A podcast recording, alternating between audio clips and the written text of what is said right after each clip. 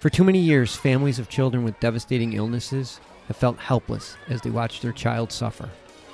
Today, they're taking matters into their own hands and finally finding relief treating their child with cannabis. These are their stories.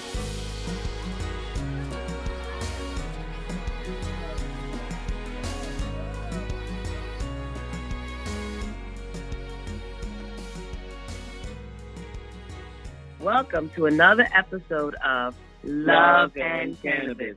I am Nina Simmons, And I am Osiris Steffen. and we are the proud parents of Aiden Steffen. Hey everyone, welcome. Welcome to another episode. Hello, hello, hello. Hey guys, I want to thank you all for uh, tuning in again and want to also introduce a guest tonight. Um, someone I met about a few years ago um, during a trade show in New York, and uh, we always stayed in contact. Well, he's a fellow New Yorker now, and uh, it's it's going to be a good one for uh, tonight. Uh, his name is David Hess. Um, he's with Tress Capital, the president of Tress Capital, an investment firm in New York. Uh, he comes to us by way of California. Woohoo. A yeah, transplant. nice. Welcome. coast to coast guy. That's right. That's right. So Thank you for having me. no problem. So how, how do you like being in New York versus California? Because I know beaches is It's- different.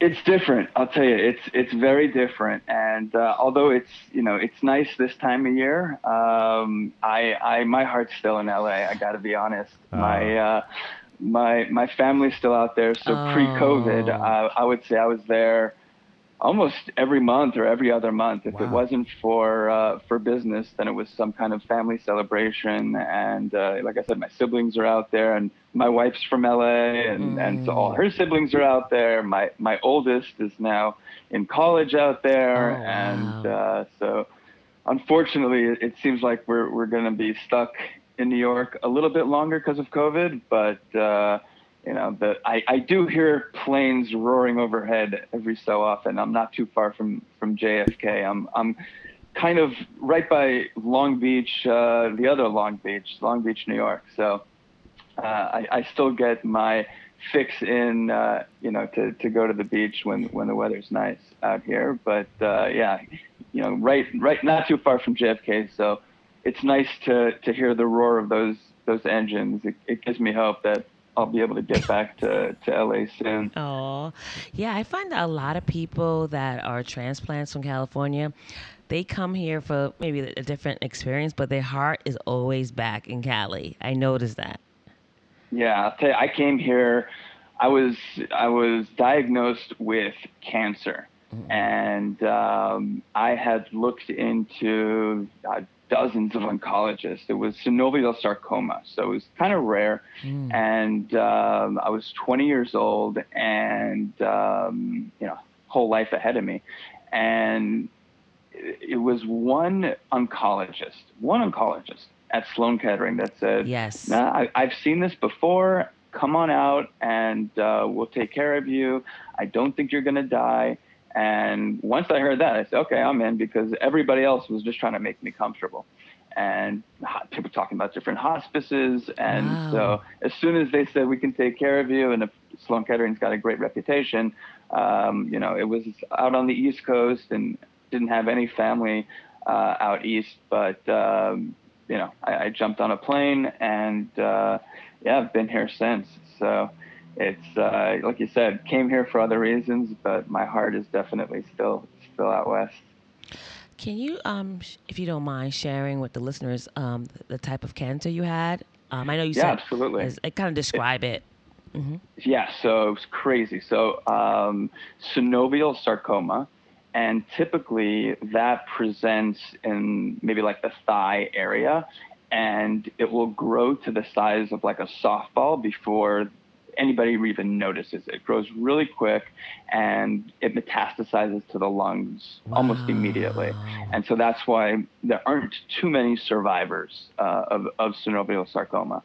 And when I had it, I had it sitting on a nerve under my foot. So imagine if like you're, it's in plantar fascia area, Yes. but if you're if you're standing on your foot, it's like right in the middle. You know, you, if if if you're standing on it and it's pushing up against the nerve, trust me, you know something's there. It's like it's got like a, a rock, you know, like in your shoe or something. Like you know something's there.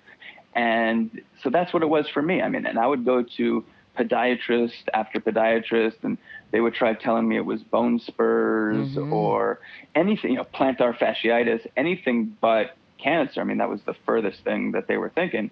And luckily for me, I had an uncle at um, in Philadelphia actually that was a radiologist, and he told me after about a year, he said, "How come no one's giving you a scan?" You know, an MRI. And I said, I, what do I know? I said, you know, and I actually started going back and asking for MRIs, and they said, no, you don't need an MRI, you don't need that. We're just going to give you this shot, that shot. Uh, because your and, age, yeah. Wow. Yeah, and so I gave it to. So my uncle finally says, you know, just just come out to my hospital in Philadelphia, and we'll do an MRI, you know, immediately. So that's exactly what I did, and within I remember a, a couple days, you know, they called me. They had sent the uh, they had sent the biopsy actually off to uh, Walter Reed, mm-hmm. and uh, it came back as cancerous. And they sent it to Walter Reed because I remember him telling me, "He's like, there's no way that you've got cancer. We found this something, but there's no way." And and uh, but yeah, they, they sent it out to Walter Reed, and it came back. It was cancerous, and uh, even though it was in such a strange place for it to be, it was miraculous because it was still small enough. It didn't have a chance to grow to that softball size where uh, it didn't metastasize, fortunately, and uh, it stayed local. Wow. And uh, at that point, that's he's the one that said, you know, you know, go to Sloan Kettering.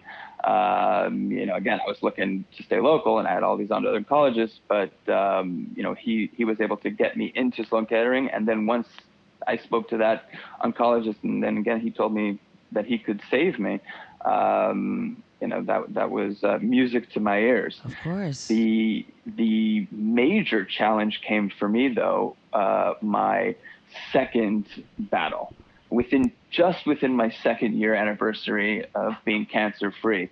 It came back. I had that similar feeling in my foot where I just couldn't stand for more than like I don't know 30 to 60 seconds without feeling like you know super sharp pain and it was very familiar pain and went back to the oncologist and said it's back and uh, we took some more scans sure enough it, there was a local recurrence and i ended up after that surgery and you know doing chemo and after my second round of chemo they you know they basically suggested i remain an inpatient for the majority of that year because wow. I was getting such bad reactions to the chemo.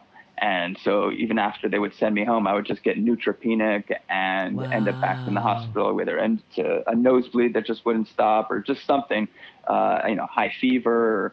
I would just be right back in the hospital, you know, within 48 hours, you know, so they would just basically say, you know what, just stay here. And so while I was in Sloan Kettering, uh, again, I'm from LA and in fact, back in '96, when when right actually in '95, when I was a senior in high school, uh, the I was getting signatures for Prop 215 uh, because it was cool. I wasn't the, the biggest activist in the world, but as a senior in high school, there's not too many other uh, part-time jobs that are that are cooler than that. And so I didn't have a stigma really to, to cannabis. My family didn't have a stigma to cannabis. Oh, nice. We were part of uh, legacy cultivation operations as well back in California. And so, you know, having access to cannabis and, and, and being around cannabis wasn't an issue when I was going through uh, my cancer treatments. But that, that uh, time at Sloan Kettering where I was inpatient, I wasn't, it got to the point I wasn't able to get out of bed. I mean, it was so bad. Um, I remember just wanting to just stop and I, I said to my oncologist one day, I said, Are you killing me with this chemo? And he said to me, he said, Well, we're taking you to the brink of death, but you know, you did sign off on that. And I said, Well, I remember signing all those papers and I remember us having that conversation, but I didn't think you were serious and I believe you now, you know, and if I could take it back, let's take it back. I, I want to stop. And luckily, right before I quit, someone gives me an article on Marinol.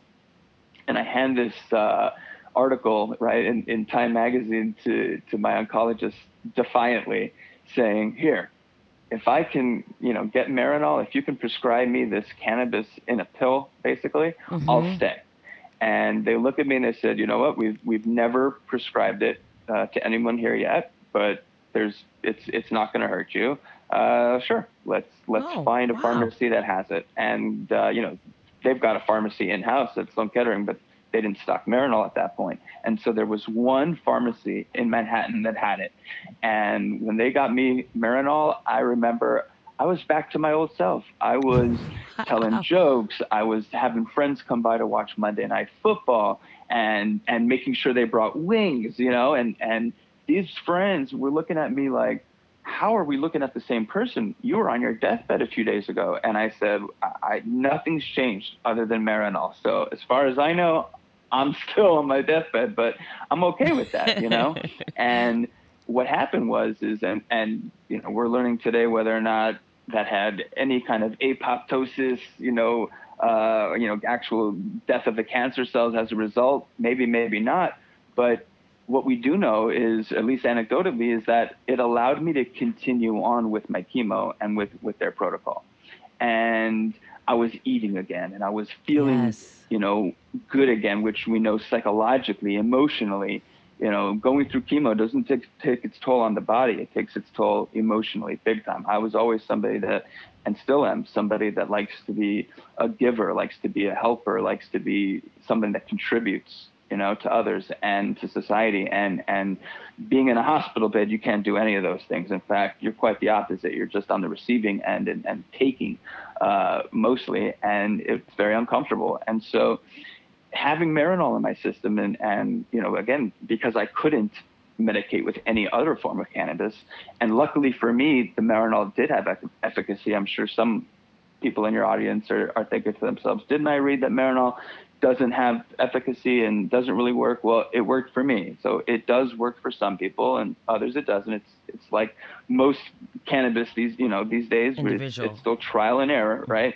Um, but it worked for me and um, you know I it, it sparked a passion in me. You know I had roommates at Sloan Kettering. I was on a pediatric floor because my cancer was a pediatric cancer. I'm, I'm sitting there with, or sleeping rather with, in my, as roommates with you know, five year olds and six year olds and seven year olds. And unfortunately, plural, right? They, they were moving on, unfortunately, to, you know, to heaven. They weren't, they weren't going home, right? And I'm saying to myself, how is this possible? How am I still here, right? Number one. And number two, why am I watching Cheech and Chong? And why am I watching you know, having munchies? Why am I watching Monday Night Football? Why am I like enjoying my time here? And these kids, you know, my roommates are are suffering. Like, what's going on? And I just wanted to understand what medical cannabis meant, and it was a paradigm shift because, to me, again, coming coming from California and really, you know, having a pretty good understanding of of the legacy cannabis uh, industry or cannabis, you know, community we understood what medical laws meant. It, it, meant keeping us out of jail, or you know, if you were if you were lucky, right? Because they were right. still and, and still are, uh, you know, putting people away. But it was a way for us to do things, you know, as legally as we could, right? Exactly. But yes. Here I was in the as a as a as a you know cancer patient, going from I I wasn't eating right, and I wasn't laughing. That's for sure to to eating wings and and and telling jokes again. And it was like if, if the only thing different was cannabis, you know, synthetic, not synthetic. Again, we're going to learn. We can have that debate. you know, it, it, worked for me. Um, I believe there are two distinct tracks. You know, there is a medical track. There is a, a an adult use track. They're both fine.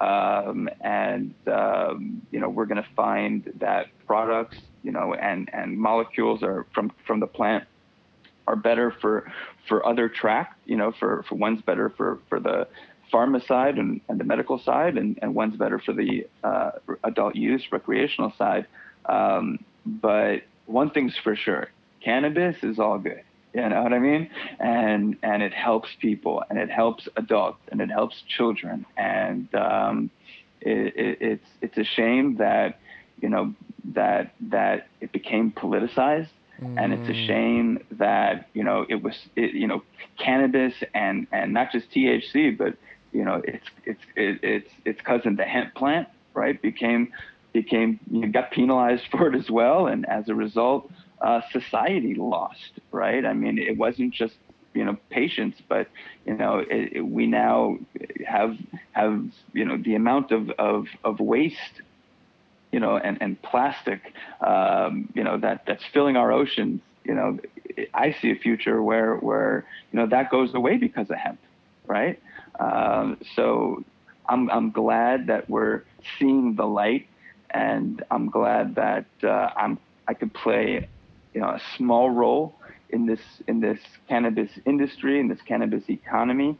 Um, but most importantly, um, you know, my passion is really helping patients understand, helping people understand that cannabis it, it's it's okay to talk about. It, it's yes. a plant, and and there's nothing wrong with it. People don't overdose on cannabis, but they sure overdose on opiates and other meds that you know we're being fed by by mainstream you know medicine today.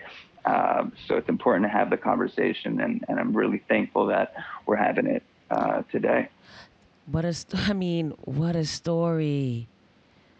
Wow. You. Can you explain to the listeners? Um, you know, some some of our listeners are they know a lot about cannabis, and some are are curious, so that's why they're listening. Can you just um, explain what Marinol is versus you know CBD? Mm-hmm. So they can, so get- Marinol is it's made in a lab, mm-hmm. right? And it is it is a single molecule. It's THC. Mm-hmm. So it's the THC yes. isolate, but it's man-made, right? It's synthetic, and so um, it's some people will argue that for cannabis to have an effect uh, on for to have its true medicinal effect, there has to be an entourage effect, which mm. would mean that all the the cannabis molecules and, and cannabinoids and flavonoids and terpenes and and and, and all that good stuff are presented uh, at once. And I'm sure that there's you know a lot of truth to that, um, but I believe that in certain cases. Um, you don't. Absolutely. Uh, and I've seen I agree. Marinol I agree. And, and, another form of Marinol is dronabinol, uh, mm-hmm. same same thing, uh, just different name. Um, are are prescribed today uh, in hospitals around the world, uh, not just for cancer, uh, but for for other for AIDS patients um, mm-hmm. and other patients that need an appetite, um, or for patients that are suffering from depression um, it, it's it's it's really it, it's miraculous what what it can do on those uh, you know both for the appetite and both like I said for someone's emotional stability and we're going to learn. I mean, we, we couldn't learn because you know in, in the United States uh, the government didn't allow uh, didn't allow the research to to to take place if it was for positive research, right? But we're going to to learn now whether or not, like I said, there was actually any medicinal benefit on the side of of uh, killing the cancer. What we've mm. seen in from from some research in Israel, for example, is that certain strains of cannabis can actually cause cancer cells to uh, for the cancer cells to cause suicide in yeah, a sense. Aptos, That's what apoptosis is, yeah. to cut off the blood supply to mm-hmm. itself. And uh, so it's almost ironic, right? I felt I was sort of committing suicide because of the chemo that, that I was taking. Uh, and here it might have been that the, the cannabis that I was taking had the exact opposite effect and was, you know, wow. causing the cancer to commit suicide. How cool would that be? Wow. So, so uh, it, it's it's uh, it, it really is uh, you know it, it's an amazing amazing plant that um, you know so so again it, it, synthetic um, there there's room for synthetics uh, in mm-hmm. cannabis it's it's a lot it's less expensive it takes it takes less time to produce uh, and we can produce uh, singular um, singular cannabinoids that way as well. And in a pharma type environment where, you know, in Western medicine, we're very accustomed to having very specific doses, Yes. right, yes. of, of an, Yeah. of ingredient. Um, whereas, you know, Eastern medicine philosophy, that wasn't the case. And it doesn't mean one's any better or one's any worse. Um, but, um, you know, I don't know if, if uh, we're going to retrain Western medicine to, to think a different way or to, to go back to thinking uh, the way, you know, they used to prior to, to dosing. But, you know, the only way to truly get there is likely going to be through synthetic. Um, that said, there's still so much pharmacological, you know, uh, use and and efficacy uh, from cannabinoids from the plant. It's just going to be a lot more difficult to have consistency that way. Um, so th- I think you know there's going to be a lot of benefit when when used in tandem, um, which we're, Mm, we're that's a starting good to see idea. as well. That's a good idea. That's a good Mhm. idea. I didn't even think about it like that to use it in tandem for if you do need something maybe for the entourage effect, but then you, Exactly. the doctors would feel a bit more comfortable dosing something that's consistent so they can kind of know, you know, what everything is coming from. Interesting. Exactly. Exactly. That, was one of the issues we were having with our son was making sure we got consistent product. I mean, we would purchase an oil, uh, it would work for a month, then the following month when we're ready to refill, it it doesn't have the same effect. Now, you know, the seizures is an uptick. And when we contact the company and say, "Hey, look, this what's going on? It seems like my son's having more seizures." The string goes, "We said, did anything change?" Oh well, you know, you were getting one particular strain. We ran out of that strain, so now we had to use a different strain. It's like you can't do that because we kind of count on you hmm like it's a Mhm. medicine, even though we're able to order it, not need to get a prescription. So there's a fine line now with that because Yes. as a company that's just producing oils and selling them online, if a family's dependent on it because it's cost effective to a certain extent, cost effective in a certain extent w- without a prescription, then you would have to be consistent. Because if not, you're forcing the FDA to l- relook at everything and say, um, you know what, you guys can't really sell this for medical use, or if people cannot be using it for medical use, Yeah, like you know, uh, you know, especially serious conditions such as epilepsy. epilepsy. Yeah. You know, so we did Exactly. we did run into that, and you know, the plant itself, it's a plant. So Yeah. like when you grow strawberries, not every strawberry is the same size. You know, it's going to be Unless a you're variation. Monsanto, unless you're Monsanto, right, right, right. one big strawberry, that's it. That's right. But uh, so tell me, how did you form Tress Capital with Asher? Like, how did you guys meet? Yeah, so great question. So back in so okay, so as I mentioned, right, I, I my my passion was sparked and and I wanted to do everything I could to further the credibility of, you know, cannabis, the legitimacy of this cannabis plant. And I mean, anybody I could speak with, I I I would. So I was reaching out to um, everybody that I, you know, that, that had ever done any research or written a paper on cannabis that I could find on the internet. I was finding out their contact info and reaching out to Alan Shackelford, Bonnie Goldstein, Rafi Mechoulam in Israel. I mean, everybody, right? Bill Levine, everybody. And uh, everybody was, was very gracious um, and, and would take time and, and point me in the right direction and, and, and, and show me where I could learn what I was looking to learn. And uh, sure enough, in, in 2010, six licenses are awarded in Jersey. And the cultivation manager tapped for that for for that uh, for that job calls me one day and says the the two ladies that had that had been awarded the, the license have brought a couple of groups in that, that were supposed to bring the capital and, and for one reason or another that it, it didn't happen and I'm pretty sure that you can bring in the capital. A, B, you can help me with the operations because we can bring out the network from from California, and C, um, you know, haven't you been talking about you know wanting to to to to to bring forth this this this new industry and, and really push cannabis legitimacy forward, and and and this is your chance, Dave.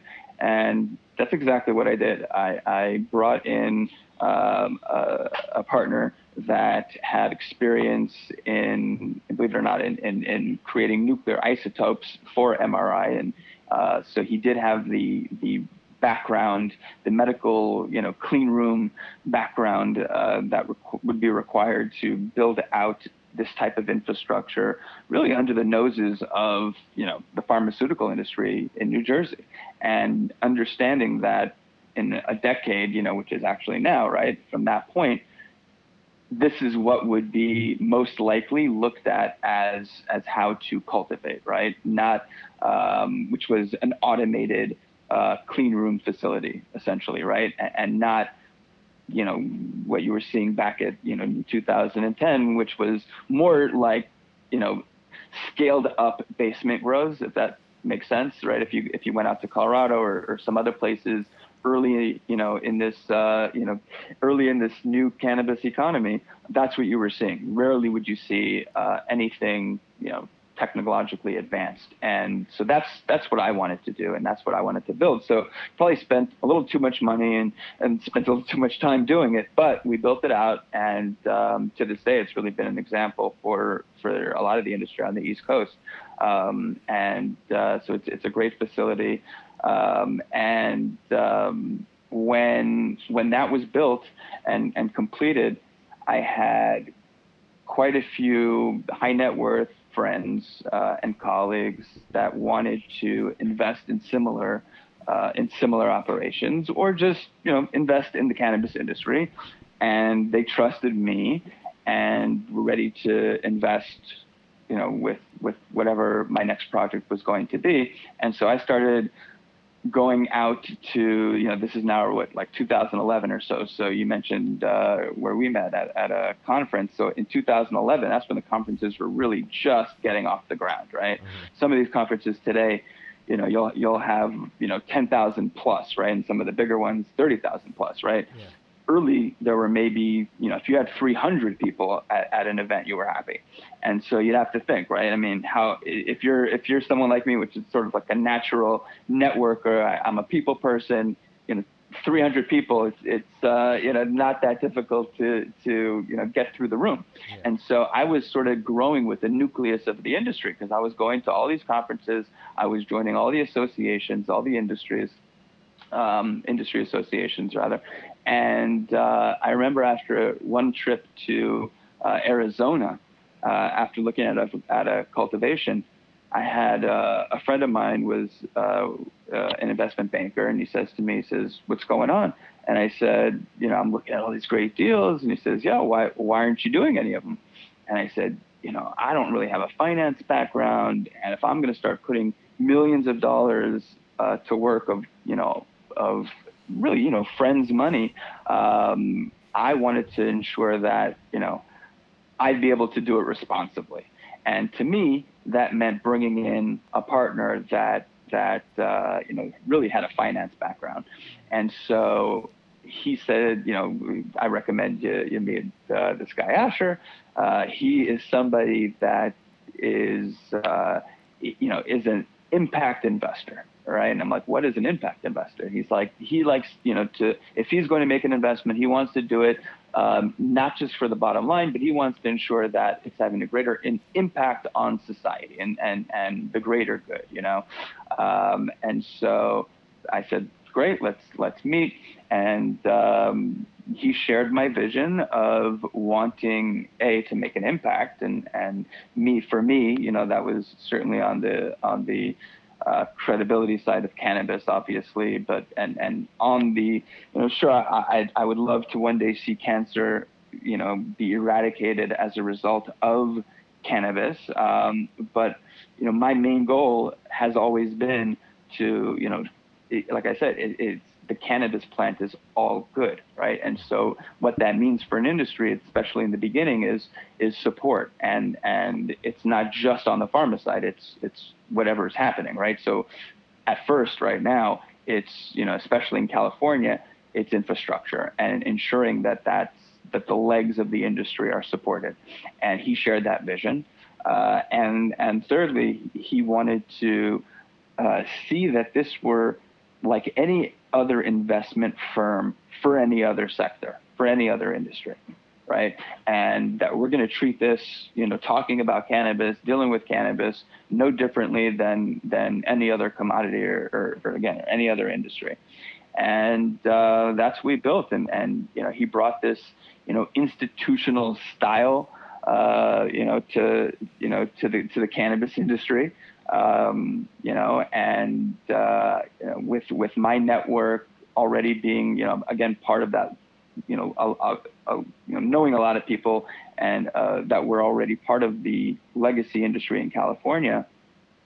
What I was, you know, especially early on and, and still today, is sort of a bridge between the two worlds, right? Because you have to imagine a lot of the Wall Street guys coming in, and, and maybe some still are, view that legacy industry mm-hmm. not in the kindest of light, right? And to say it nicely, and and and on the other side, right, you've got a lot of legacy market not wanting, you know, these Wall Street guys to come in that know nothing about cannabis and and don't appreciate what you know, you know, decades and decades of you know of uh, advocacy and and and and and passion, you know, for, for the plant that, that a lot of people have had before them and, and didn't necessarily respect that road. Um, you know, that they were, you had investment going back and forth between those groups, right? Yeah. And that was a recipe for disaster. And I saw that, you know, very early on. And I said, all right, this is going to be my my place in this industry. I'm going to be the bridge between these two sides because there are a lot of great people, um, you know, that already exist in this industry that need support, and there are a lot of good people to come that need support, and there are a lot of great investors, right, that that have a lot to offer, that aren't going to, you know, they're they're not going to get a fair shake, and vice versa, right? So I want to make sure as best as I can that that you know I I paired up the capital with the right opportunities, right?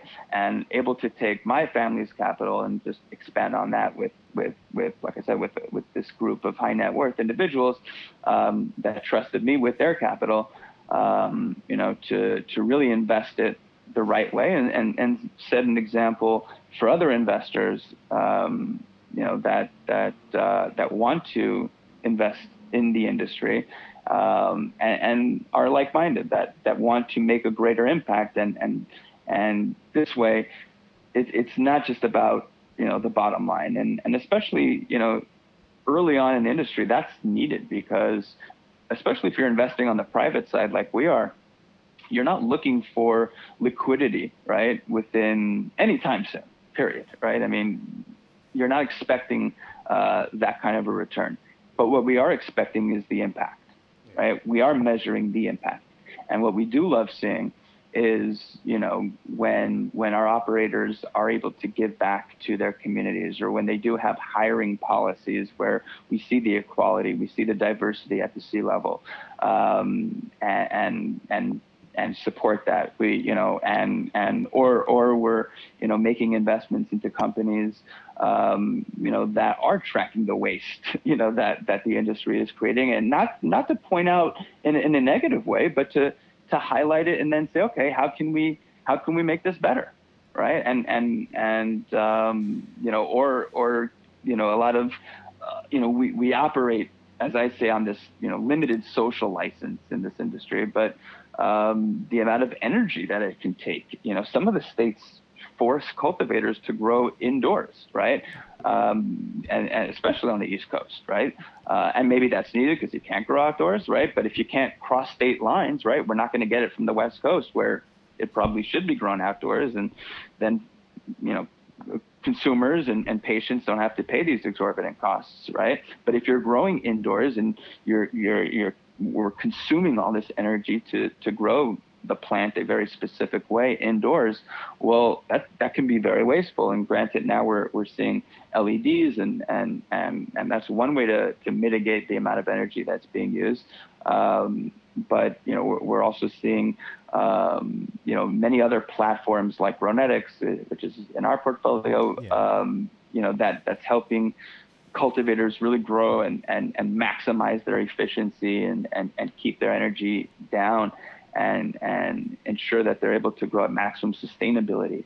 Um, while you know of course getting the yield that that they need in you know as the operator in order to succeed as as, as an operator in this space and and pay the, the taxes that they've got to pay. So um, you know it's uh, it's it's the support um, you know for that infrastructure that that we're here for um, that that will really further the industry you know if, if that makes sense that's it does. that's what that's what I'm here for. And so yeah, that's you know it's, it's a little bit of a long answer, but Asher really brings in um, that financial background that that uh, you know he was he was on Wall Street for over a decade before he uh, you know before we met, and uh, officially that's Tress. He's his last name is Tropy. I'm Hess, so we Oh. get Tress. Oh. Oh, uh, and and it's uh, it's easy, right? In the dot com world, you want to keep it as short as possible. So True, Tress is great, you know. Oh, that's awesome. So let me ask a question this. As it relates to CBD Mm-hmm. in New York, which has been hasn't been clear. I don't think CBD is clear, period. But you know, people are heavily involved in it. I do you have a CBD company that's in your portfolio, and how do you see it playing out in the East Coast in the, uh, Yeah. the CBD industry? So we do. Okay. So we have, I mean, so we have companies. I'll give you an example, like um, like Infusion Biosciences. Infusion Biosciences has an extraction technique, an IP really that that they discovered over 30 years ago when they were producing a very specific cholesterol medicine from a lipid. And from a mm. plant that was like cannabis, a lipid, a fat that needed to be bioavailable in human beings, which are made mostly of water, right? Uh, so that doesn't work. And that's why we were talking earlier, right? That's why uh, a lot of times emulsifiers are brought into the equation or, you know, there's nano emulsification involved. There, there's nano encapsulation, I'm sorry, involved. There's some way to, to take the, the lipid and make it, you know, polar, make it uh, bioavailable. And Infusion Biosciences came to me, I would say at this point, almost four years ago, and said, "We don't know what we have here, but we've got this bottle uh, that we, you know, we've extracted, you know, this tincture that we extracted using this this IP, and we think that it is strain specific, and we think that you are going to feel it in under two minutes, and that it will be out of your system in an hour." Okay, and this works for for you know if it were a again it's strain specific. So if it's a plant that is high in THC, it'll be a high THC tincture. If it is a uh, you know a, a an ACDC plant, for example, right, or any other that is a a high um, CBD low THC plant, well, that's what you'll get in the in the uh, in the extract. It is there's no post production involved. There's no nano encapsulation, um, and it is uh, no emulsification involved whatsoever. Um, and that's exactly what happened. I felt it within two minutes of taking it, and within about an hour, I, I, I wanted more, right? To, to get rid of whatever was ailing me. And I had uh, other people around me uh, try it out as well. One example would be an uncle of mine that was also going through chemo. And he unfortunately was having a lot of like mucus associated with it as a reaction and would just be carrying around a box of Kleenex wherever he goes. And so I said, here, take a little of this and, uh, you know, some orange juice or whatever. So gave him a couple drops and immediately no tissues. And 45 minutes later to an hour later, boom, tissue box. And I said, let me give you a couple more drops. Give him a couple more drops, takes the drink. Again, no tissues for another hour. And I'm doing this over and over again. I said, well, it worked for me. It worked for him. It worked for another guy that has a migraine. It worked for the other guy that's got Crohn's. This works, right? And and again, with with with no you know emulsification and, and some of the issues that you know somehow like you know I think we were talking about offline whether it's you know a different type of um, yeah, you know uh, sunflower oil or, or, or, other agents that they're having to you know ingredients that they're having to to mix uh, into the tincture uh, you don't need that uh, with with an Infusion Biosciences product. And so it's taken a number of years now to, uh, you know, to understand the science behind it. I mean, it was for me, it was one of those where, you know, I pushed the golden button on that one. It was a game changer. I still believe it is probably one of the biggest game changers um, that is that I've come across in in, in, in period in my history with cannabis, and and I've been around cannabis a long time now. Um, something this approachable. Uh, it just doesn't exist outside of Infusion Biosciences. I mean, I've seen a number of tinctures that you know have a challenge with taste, have a challenge with shelf life, and as I said, have a challenge with ingredients and what those ingredients do um, for the patient. Uh, and even sometimes, you know, how it is, um, you know, how it is um, metabolized, right? If and and there was actually a warning. There's there's a warning with with GW and Epidiolex when you take too much CBD, um, depending on what medication a patient is taking, uh, it, it affects their CYP450 uh, and how they how how they metabolize. Period. Right. Yes. Um, and once those enzymes, if, if you mess with those enzymes, it well, if you're taking if if, if a patient is taking a, a, a medication that requires those enzymes to sort of be that final ingredient, right? Which a lot of times that's how medicines are made. They're made it with that in mind that that the CYP450 enzymes are going to react, and then that's how, right? That's that's how the medicine, uh, you know, um, becomes bioavailable in our bodies. Uh, but if you're taking too much CBD, it's a CYP450 inhibitor, and so uh, that that could be challenging for some patients. And so boom, checks that box, right? And so again, it, I've never seen anything like it, and so we pushed that golden buzzer. It, it was early in that, and that again, we just now figuring out, um, you know, how to, uh, you know, how to get it into the hands of consumers. But um, we'll be seeing that very shortly uh, on the THC side in California uh, and in Washington State, and then uh, on the CBD side everywhere. Because fortunately, uh, CBD from you know from the hemp plant you know can cross state lines, and so they can make products specifically um, with certain strains.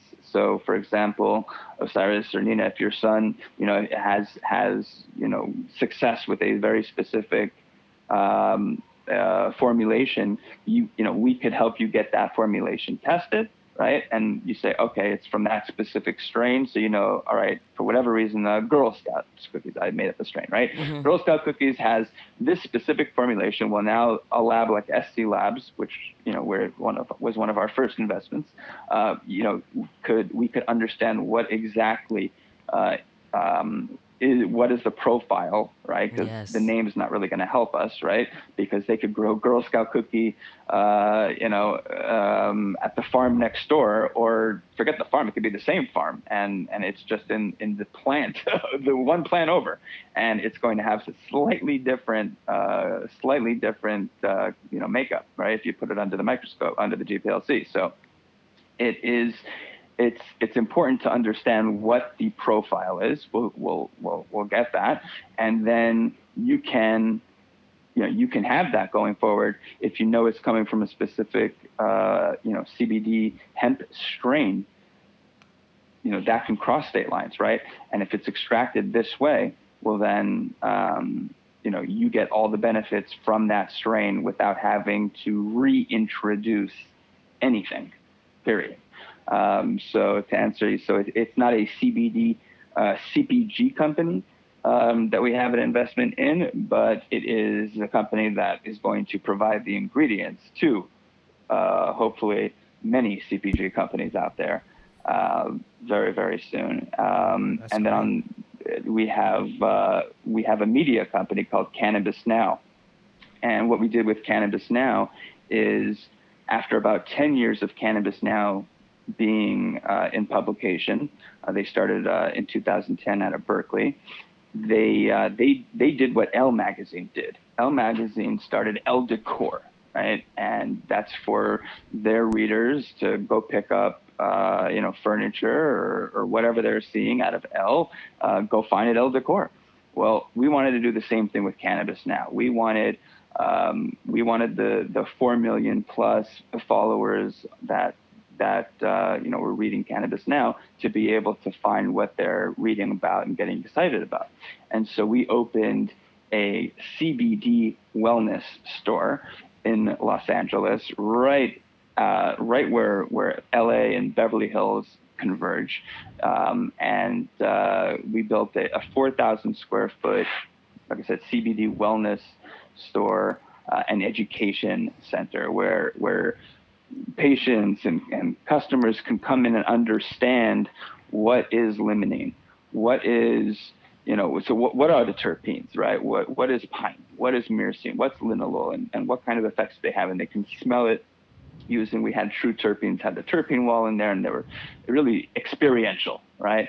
Um, and, and can understand which CBD product was great for them or their pet, you know, and and and and why, right? And and if it was a cosmetic they were looking for, or or, or uh, you know some. Um, you know, or clothing, you know, made from hemp, uh, they could find it at, at the CBD wellness store, Cannabis Now's wellness store in LA. Unfortunately, uh, it was looted on on May 30th uh, during during The the, first day of protests for, for George I'm Floyd. so sorry. Um, Wow. yeah, it was. It's a crazy, crazy story. And so, um, yeah, we we were looted. Uh, took took about you know an hour or two uh, to destroy you know months and months worth of work. But uh, we're just just reopening now, um, and it's obviously for for pickup, uh, you know, curbside pickup. Now that you know California, LA in particular, is still a, a hot spot for COVID. we're just getting nailed left and right. But but we're we're you know we're Jesus. resilient, right? So we're gonna keep pushing. Um, but you know, to answer, so we do have sources for CBD in the portfolio. Uh, it's not a CPG company itself, but it's a home for CBD, right? For CBD patients, for CBD brands to tell their story. And that's what Cannabis Now is. So, which is really in line with how we make investments. It's, you know, it's, it's, uh, it's going to be, you know, multi-tiered. It's not just, it's going to have those ripples, you know, that, that really branch out into helping others. And it's, you know, it's, it's one plus one equals 10, you know, not, not two.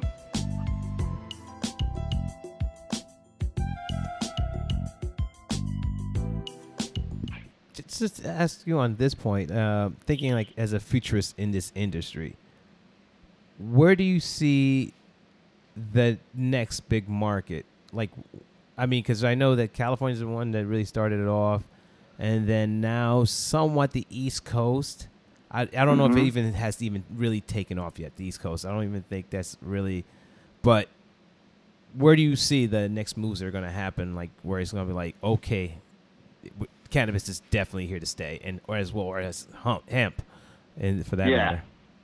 I'm ho- I'm hoping that it's New York. I I I'm seeing all the signs. You know, the the writings on the wall, as they say. They they've lost now seven billion plus in tax revenue uh, due to COVID, and with the amount of tax revenue cannabis can bring in, I Yeah. mean, they they've hit a billion dollars in places like Illinois, California, and other big states, and they'll do it in New York in no time. Um, and and over time it'll multiply, and you know the tax dollars go go to the school systems and and to the, to to the homeless and all these great you know community programs, and uh, that's been part of the holdup in New York. Um, is you know figuring out a the social equity program Yeah. um, and B, you know, where the taxes are, are going to be spent.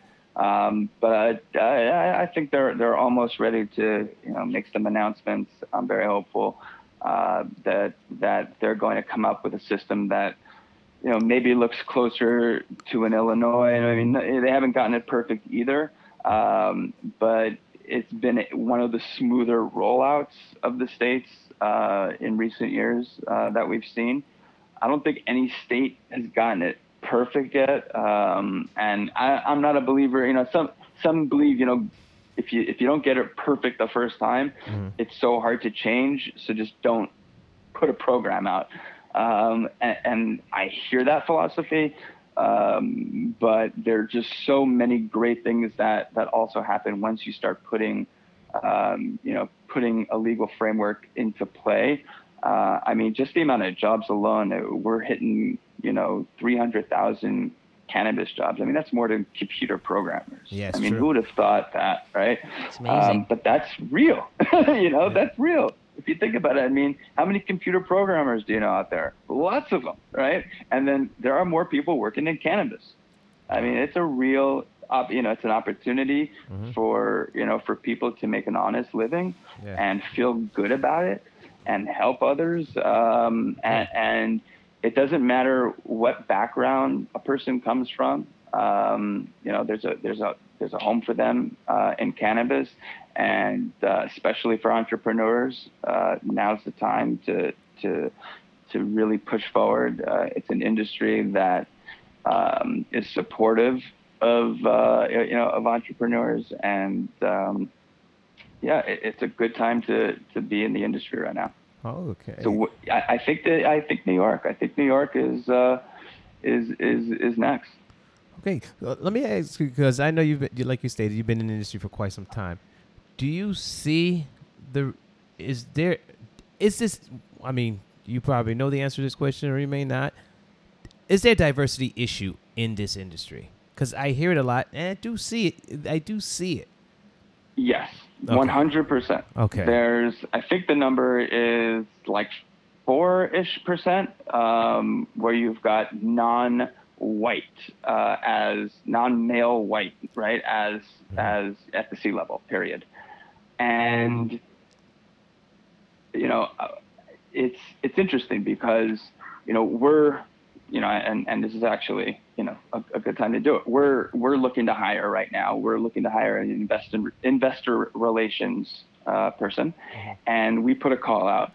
And I'm so frustrated because I, I I said to Asher the other day, I said, you know, why am I seeing, you know, men, you know, and and white men, honestly, right? Uh, I want to see I want to see some more diversity here in, in the applications that you're sending over. And he's like, Dave.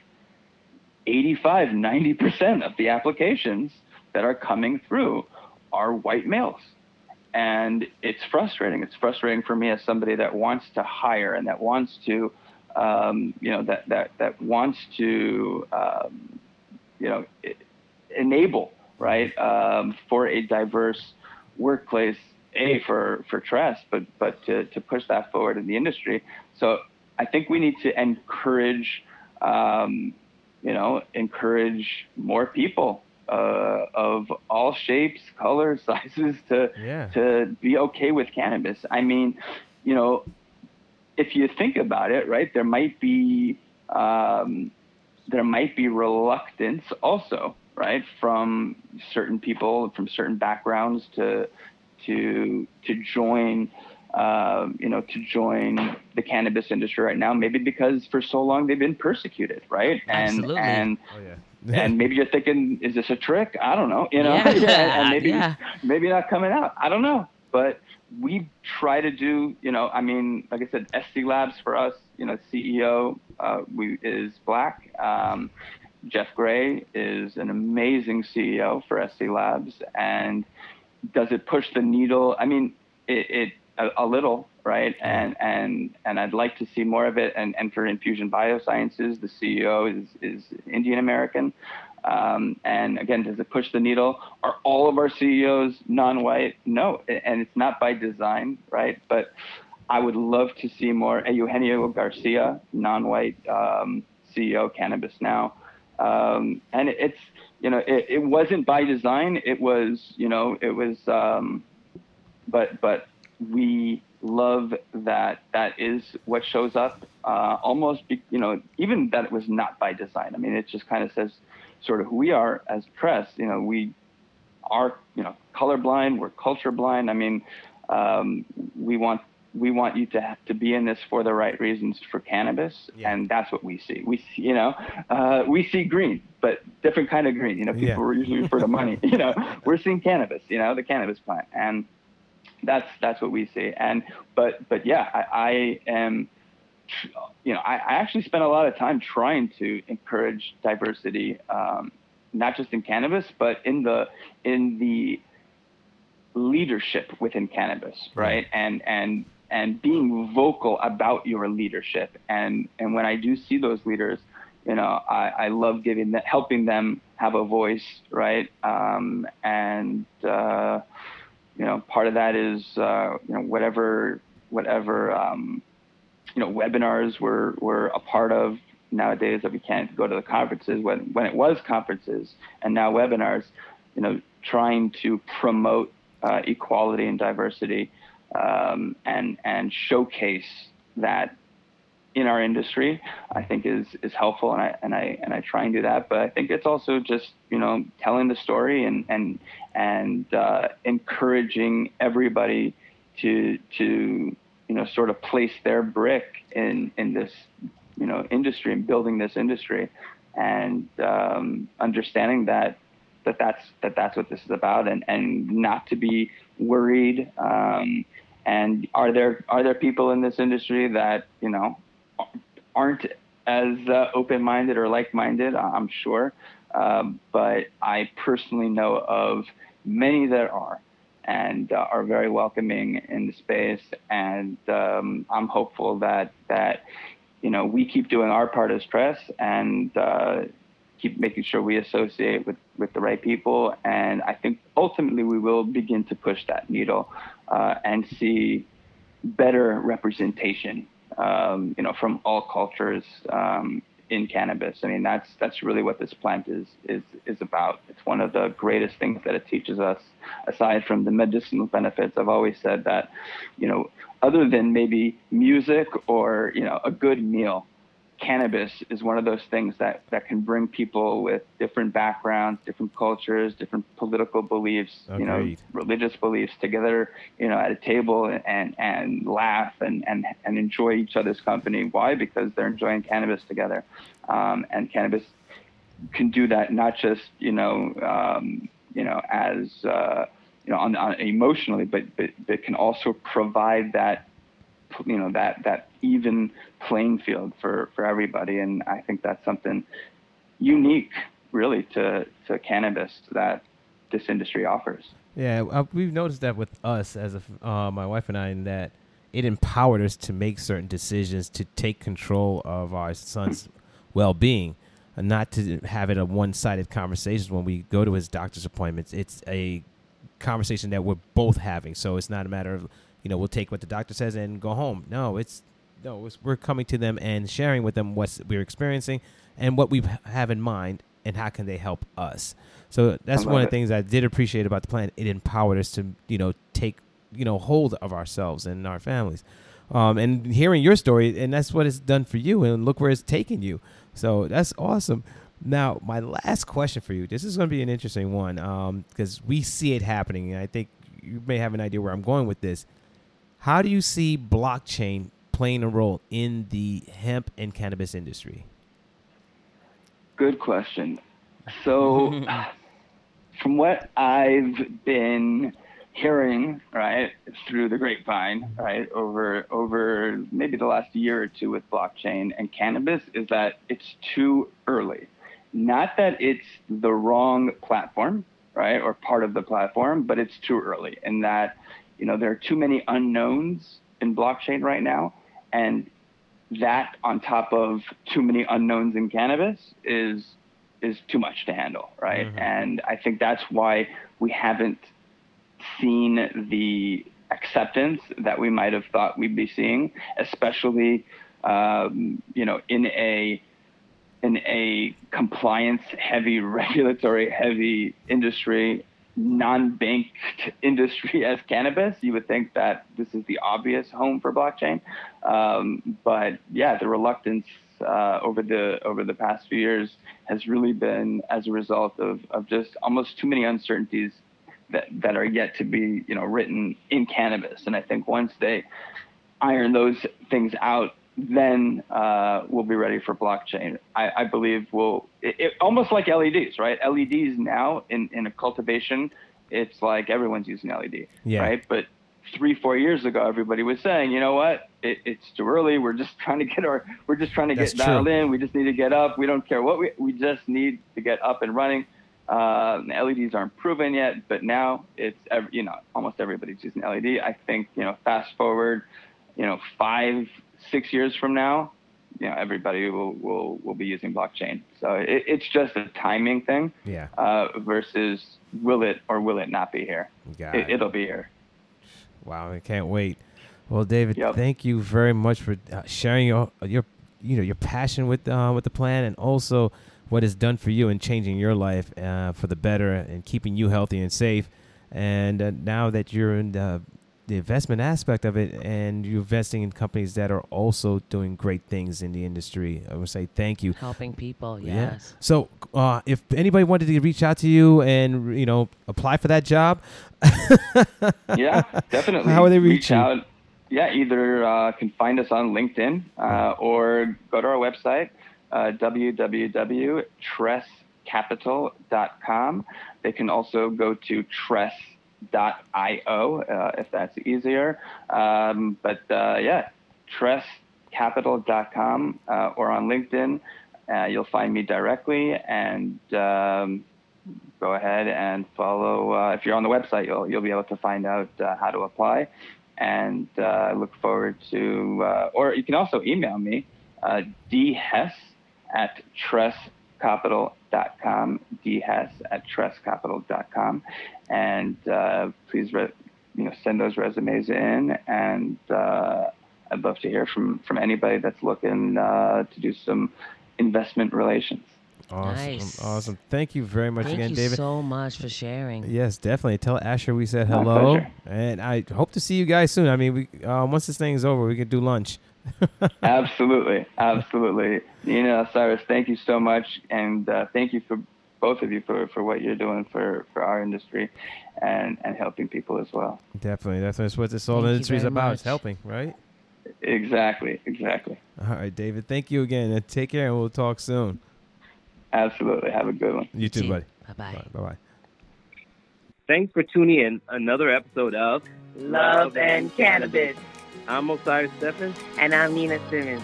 Be strong. And stay empowered.